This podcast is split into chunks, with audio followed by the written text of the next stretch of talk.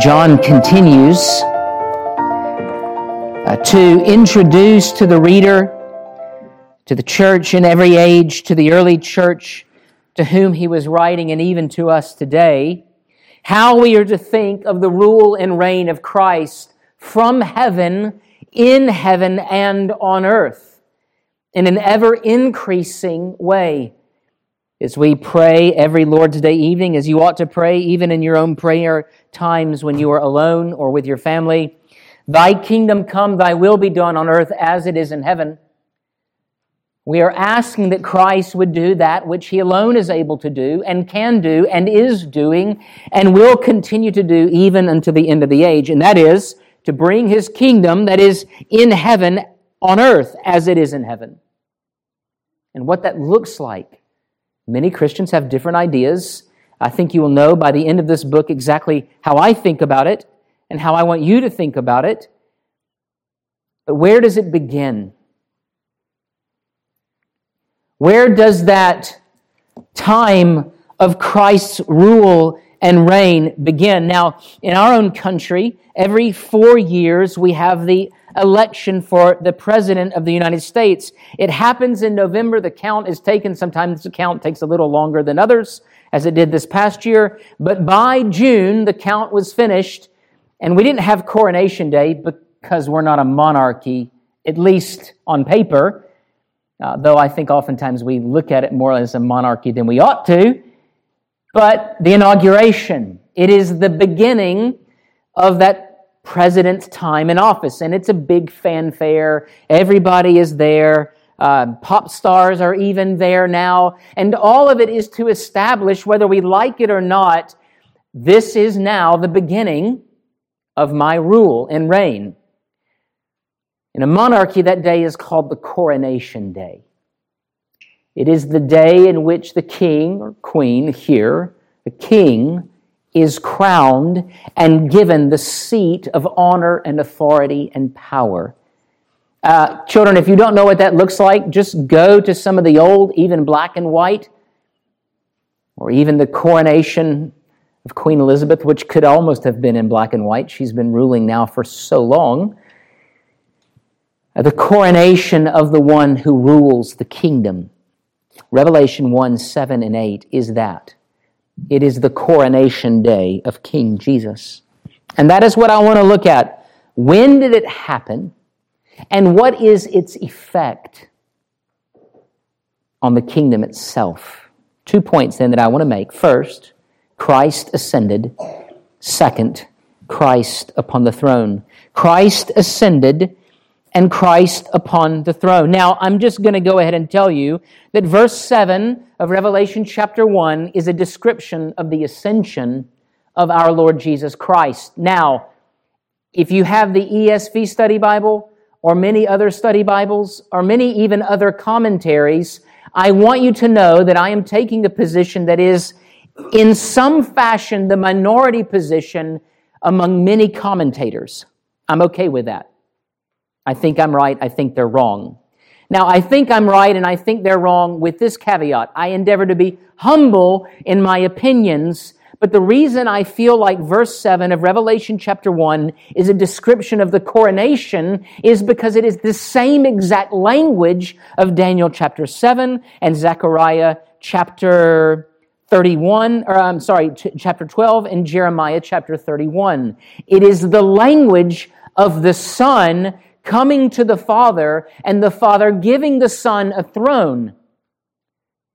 And Christ does not wait to be king, he is king. In fact, already we have read of the language of to him who loves us and has freed us from our sins by his blood. This is Christ. And then earlier in verse 4, John to the seven churches that are in Asia, grace to you and peace from him who was and is and is to come we see a Trinitarian context of divine benediction and blessing that comes on this coronation day. It's Psalm 45. It's Daniel chapter 7. It's the day in which the Father gives to the Son the throne. And so, if we look at Daniel chapter 7, beginning in verse 13, I saw, Daniel says, in the night visions or dreams, Behold, with the clouds of heaven, there came one like a son of man, and he came to the Ancient of Days and was presented before him. And to him was given dominion and glory and a kingdom that all peoples, nations, and languages should serve him. His dominion is an everlasting dominion which shall not pass away, and his kingdom one that shall not be destroyed. What I'm asking you to do is interpret scripture with scripture and look at the same or common theme of Christ in the clouds being given honor. When does that happen? Daniel chapter 7. Daniel chapter 7 occurs on coronation day. It is coronation day. And not only is it a coronation day, it is a wedding day. It is a day in which Christ ascends into the heavens bodily and takes the throne given to him by the Father, Paul says in Philippians chapter 2, because he has earned it through his obedience even to death and is therefore exalted to the place that at the name of Christ Jesus, that name that is above all names, every knee shall bow and every tongue shall confess that Jesus is Lord. This is the reward that Christ has already reaped because of his obedience. This is the Ancient of Days, the Father, giving to the one who is like a Son of Man, the Christ, kingdom rule. In fact, Jesus speaks of it himself. He says in Matthew chapter 26, But Jesus kept silent. He's about to speak. and the high priest said to him, I put you under oath by the living God that you tell us whether you are the Christ, the Son of God. And this is what Jesus said. You yourself said it. Nevertheless, I tell you, hereafter you will see the Son of Man sitting at the right hand of power and the coming on the clouds of heaven. Mark also records those same exact words in chapter 14, verse 62. Jesus is saying that the sign that the church will be given that Jesus is the Christ is his exaltation in his ascension. Jesus is looking beyond his death, burial, and he is looking towards his resurrection and ascension. Jesus is saying I am the one who will be raised and ascended on high. And that is what John is describing. Behold, John says, he is coming with the clouds. Now, many of you, when you read this, what are you thinking? Okay, this must refer to Christ's second coming. And there are portions of Revelation that do that, but we're nowhere near those portions yet. That's later in the book. For now, what John is continuing to describe is the exalted Christ and the beginning of his reign. He must be on the throne before John describes him coming from the throne. We need to put Christ in heaven before we see Christ coming from heaven. There is an order to it. And the reason why that is important is because there is a kingdom eschatological reality that is now, that is already so, what is Christ going to? He is going to, in the clouds, his throne. He is ascending in majestic victory. It's the opposite of what the shepherds saw in Bethlehem. When Jesus was born and the skies were torn open and the angels appeared to those shepherds and they exalted that Christ was born. He has come Christ is now going home. And the disciples don't understand the full weight of what they saw. We only know that in Acts chapter 1, verses 9 through 11, they were going, Whoa, what is happening? Why were they looking up? Well, you didn't see a lot of flying things, right? In the first century. You saw birds. Now we, especially on the west side of the airport, we see a lot of flying things. We don't see any flying people, though, do we? I, I drove up actually this morning and, and I pull in and I saw the top of the roof of the, what do we call that, unfinished room or the game room? And there's rocks up there. I'm thinking, those rocks didn't put themselves up there. How did they get up there? And I thought, oh, we have a lot of kids at our church. I bet someone has taken rocks and said, I mean, this is something I would do. Let's see how many I can get on the roof. They're looking up at Christ. And it's not just this miracle of the man who is ascending, for which they have a picture, obviously, in the Old Testament. We think of Elijah and others who went to be with the Lord. And they see Christ going up. But what they see is not just a man levitating. They see Christ entering into that place that is otherworldly. And so the angel who's standing, he comes and stands beside and he says, What are you, what you looking at? And he says, You've got a job to do. Get to work. The angel appears to the apostles and he says, Now is the time to live in light of that ascended reality. And the disciples, like we, are coming to terms with what that means. But what it means is this He's not referring to the day of Christ's second coming. Now, that's not me saying there is no second coming or that the second coming will not be glorious. I'm saying John is referring to Christ's ascension. He's referring to, in verse 7, his coronation day and what falls out from that coronation. When the king takes the throne, things change. And what is described next is the great following epoch in the history of the church. And so, verse 7 Behold, he is coming with the clouds, and every eye will see him, even those who pierced him. And all the tribes of the earth will wail or mourn on account of him. Even so, John says, let it be true. Now, what John is describing is the, the beginning of the quality of the days between Christ's first and second coming. Those days will be categorized in this way Christ is now upon the throne. Maybe that should have been the name of the title of the series, because I've said it 20 times if I've said it once. Christ is on the throne. Christ is on the throne. And this exaltation of Christ is where the power comes from. And that even as Christ has ascended, Christ also said to his disciples, soon to be apostles, and to the church, I am sending to you a helper. And who is that helper? It is the Holy Spirit. And he will come, Christ says, and he will convict of sins. And what does that conviction of sins look like? Oh, heartburn. Now, we'll get to that in a little bit. But we're not waiting for a future glory. I think oftentimes the church has this opinion of themselves that they are to be the little building in the corner. While all the world does what the world is doing, we're just going to sit back and we're going to bide our time and we're going to watch it all go to pot and we're just going to sit here and wait. What kind of kingdom is that? What kind of perspective is that?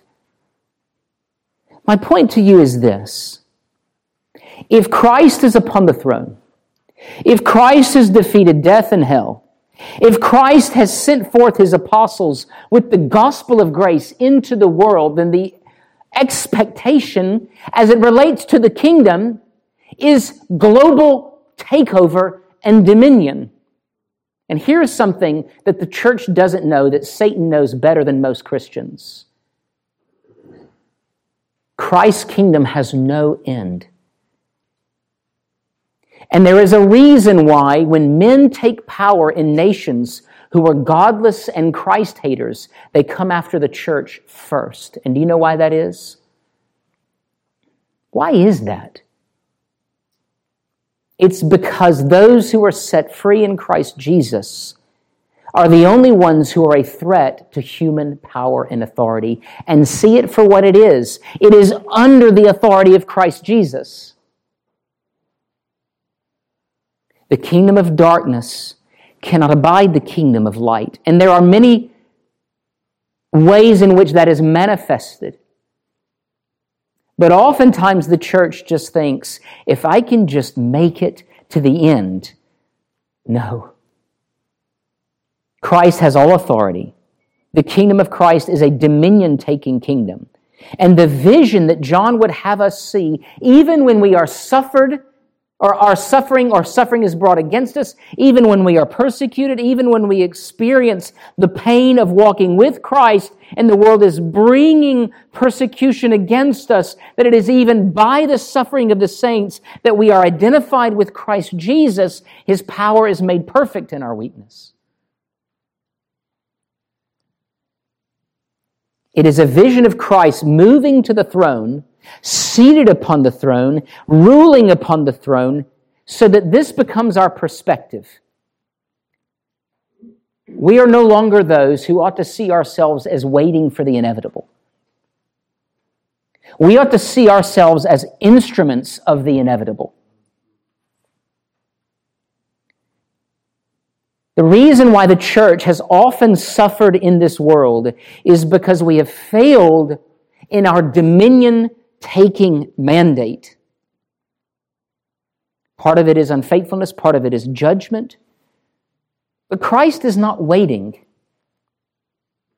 This coronation day is important for us because it shows us the con- it shows us the, the commencement of Christ's rule. And if Christ is on the throne, then he's doing something. Even we, who are often heartbroken over the promises that our elected officials make to us, we expect that when that day of inauguration comes, you better start doing what you told us you will do, right? And what has Christ said he would do? That all the tribes of earth will be broken as a result of his kingship. And he will do this. Now, it may be a hard won victory for those who suffer, but there is victory nonetheless. We may be longing, but we ought not to be those who are waiting. And when I say waiting, I do mean there is a sense by which we have to wait for the Lord to come, but I don't want you to think of waiting room kind of waiting. I want you to think of get busy waiting. That we are waiting in terms of the providence of God, but we're not sitting on our hands just waiting for it all to go to nothing. But to labor. For Christ says in John chapter 4, look, to the disciples, The fields are wide unto harvest. Are we in the field bringing in the harvest? Because God has foreordained in his providence that there will be those who are brought into the church and there will be victory in that mission because Christ is upon the throne and the Spirit has been poured out into all the earth. This is the picture of Revelation chapter 1 verse 7. Christ ascended. Now, what is the quality of those days of Christ upon the throne? Well, there is an effect in its scope. Look again at verse 7. All tribes of the earth will wail Every eye will see him going back up just a little bit, even those who pierced him. Who are those who pierced Christ? For whom did Christ die? For those who are the elect. And where are the elect? What does the scripture say? Well, they are found in every tribe, tongue, and nation of earth. They are found everywhere, anywhere, throughout time and space. God has, in his divine decree of election, chosen whomever he will, and he has chosen you and me by his grace. And there are people who are not yet redeemed, that he has chosen that have not yet even been born. And they don't just speak English, they speak Mandarin and Swahili, that cooking language in Africa that's like a combination of phonetic sounds, but I don't even, I don't even know where that, how did that came about. Places that you and I have never been, food that you and I would never eat, cultural trends that we would find repellent. Christ is through his gospel going forth into all of those places and he is transforming them. How? because he is in heaven and he has poured out his Holy Spirit upon the earth and he is doing it. It is an earth-wide global phenomenon that cannot be stopped. Isaiah chapter 9 verse 6. For unto us a child is born, unto us a son is given, and the government will be upon his shoulder. And his name will be called Wonderful Counselor, Mighty God, Everlasting Father, Prince of Peace. Of the increase of his government and of peace there will be no end upon the throne of David and over his kingdom, to order it and establish it with judgment and justice from that time forward and forevermore. The zeal of the Lord of hosts will perform this. When you read Isaiah chapter 9, verses 6 and 7, ask yourself this question. When I read that, what is the ceiling of Christ's exhibited authority on earth? Of the increase and of his government and peace, there will be no end. No end. We need to take the Bible at its word and stop judging the kingdom of Christ by what we merely see in our lifetimes. That is the bad kind of Christian nationalism that sees America as the last hope or any other nation for that matter. I'm calling you to see that it is far more than Christian nationalism, it is Christian globalism. And I don't mean the OPC or any particular denomination. I am talking about that there is coming a time when every nation will confess that the one they put to death is in fact the one who will redeem them. And can you imagine such a mistake? All the ends of the world shall rejoice. Psalm 22. Isaiah 45. The offspring of Israel will spread throughout all the earth. And the way in which we know that that is true is because there are people even today and they hear the gospel and the effect that our shorter catechism calls repentance unto life, that whereby a sinner out of a true sense of his sin and apprehension of the mercy of God in Christ does with grief and hatred of his sin turn from it unto God. That is what John is talking about. That we receive judgment in Christ. And can you remember that time or times? When the gospel confronts your wickedness and it wounds you to your very soul, this is what John is referring to. There is a time coming with the clouds, or he is coming with the clouds, and every eye will see Christ upon the throne, and by the ministry of the Holy Spirit, we will look, we killed the wrong man. But praise be to God, in his providence, the right man died. And because of his death, we will be brought to a place where we, out of sight and sorrow for our sins, are wounded unto life.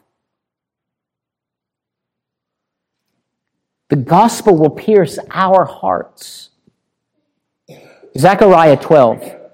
And I will pour out on the house of David and the inhabitants of Jerusalem a spirit of grace and pleas for mercy, so that when they look on me, on him whom they have pierced, they shall mourn for him as one mourns for an only child, and weep bitterly over him as one weeps over a firstborn. On that day, the mourning in Jerusalem will be as great as the mourning for the weeps over, uh, uh, for Hadad Rimmon in the plain of Megiddo. The land shall mourn, each family by itself, the family of the house of David by itself, and their wives by themselves, and the family of the house of Nathan by itself, and their wives by themselves. And then it continues. Every family on earth will mourn because their hearts are broken over their sins. This is the effect of Christ upon the throne. And the faithful historical testimony to that is the day of Pentecost. Pentecost is what you get with an exalted Messiah. Jeremiah 31. For thus says the Lord, sing aloud with gladness for Jacob, and raise shouts for the chief of the nations. Proclaim, give praise, and say, O Lord, save your people, the remnant of Israel. Behold, I will bring them from the north country and gather them from the farthest parts of the earth, among them the blind and the lame, the pregnant woman, and she who is in labor together. A great company they shall return here. With weeping they shall come, and with pleas for mercy I will lead them back, and I will make them walk by brooks of water in a straight path in which they shall not stumble. For I am a father to Israel, and Ephraim is my firstborn. When was this commenced? on the day of Pentecost, which is a new covenant reality. You cannot have Pentecost without ascension. And from that time of Pentecost, the Spirit has never ceased to go out to the four corners of the earth. That is the kingdom of Christ today. And there will be many in Mao's China in a one state communist nation where the church is growing by leaps and bounds because the Spirit does not respect the borders and boundaries of men. There is but one border and boundary the Spirit respects, and that is the decrees of the Triune Lord.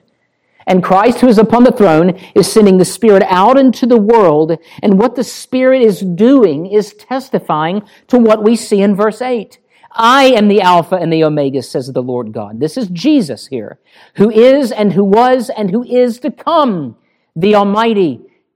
What happens is John moves from the title given to the Father, the Ancient of Days, was and is and is to come. And what we see happening is the Father takes the throne and puts it upon the head of the Son, and now the Son is the one who was and is to is to come. that this is the one who is on the throne. Christ was wounded, but he is no longer suffering. He was pierced, and we shall see him. The great, I mean, just practically speaking, if you are struggling with holiness in your life, remember Christ pierced upon the cross. And then what the resurrected, ascended Messiah will do by his Spirit is he will remind you why he was pierced, so that his entire church, his whole nation, might be redeemed. And so all of this must be seen in conjunction together. The incarnation, Christ humbled himself under the law. He lived under the law. He kept the law. He suffered under the law. He was crucified. He was dead and he was buried.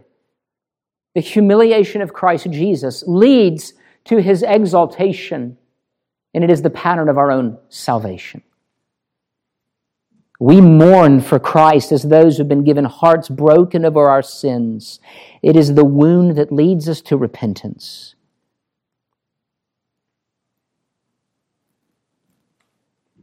Christ suffering but no longer. Here is the problem with the Mass. And this is what John Owen pointed to many, many centuries ago. If Christ is always on the cross, then he can never be the high priest who is in heaven. Christ has died, and that is over. And his death, once and for all, the book of Hebrews says, it is by his shed blood that he enters into that holy place. And now, seated upon the throne in that Holy of Holies, Christ manifests the power and the glory and the beauty of his resurrection among his people. And so we come to Christ upon the cross. But that is the time in which we die. We are no longer dead. We have been raised, even as Christ has been raised. And the one whom we see is not oftentimes what we do in the church is we try to put Christ in this box of a servant leader, this sort of weak, He meets with us. He does meet with us in our infirmities. But he does so as the ascended throne sitter. But he can be two things and can do two things at once, guys. He can be the one who is seated on the throne and also meet with us in our weakness. But he doesn't meet within our, weak, our weakness as one who is continuing to suffer. He meets with us by the Spirit as the one who is able to lift us out of that. He sympathizes with our weakness as the one who is the Alpha and the Omega. Now, what is the significance of that? Well, I would encourage you to read On the Incarnation by Athanasius. And in this book, Athanasius is establishing this theological idea that there is no one in heaven or on earth that could do what Christ did. We refer to that doctrinal idea as the absolute necessity of atonement. Now, what I mean is that there are those who have said God could have redeemed us in another way, but he chose to do it through Christ. What the scriptures teach us is that there is none other who can recreate other than the one who first created. Christ is that creator. That it was not just because he was obedient to death, but because it was God who was obedient to death. I can be obedient to death for the sake of Christ Jesus. And many Christians have been. But none of their deaths have given them authority in heaven. Christ was given the crown because Christ is the eternal Alpha and Omega, the beginning and the end. He is the God man who is our Redeemer. He is the one who meets with us. He is the one who has redeemed us. He is the one who comes, and the Father, with all joy, gives to the Son the crown because he is worthy to wear it, because he is the God man this is the one who is our king. Now, the reason why that is important is this Who can contend with such a king? In his goodness and his grace, but also in his transcendent power and glory. Who? So, whom shall we fear? And of whom shall we be afraid? And which kingdom will endure forever? It is the kingdom of Christ. It is our kingdom. He is the Almighty. He is the Alpha and Omega, and He is your God. Let's pray. Our Lord our God,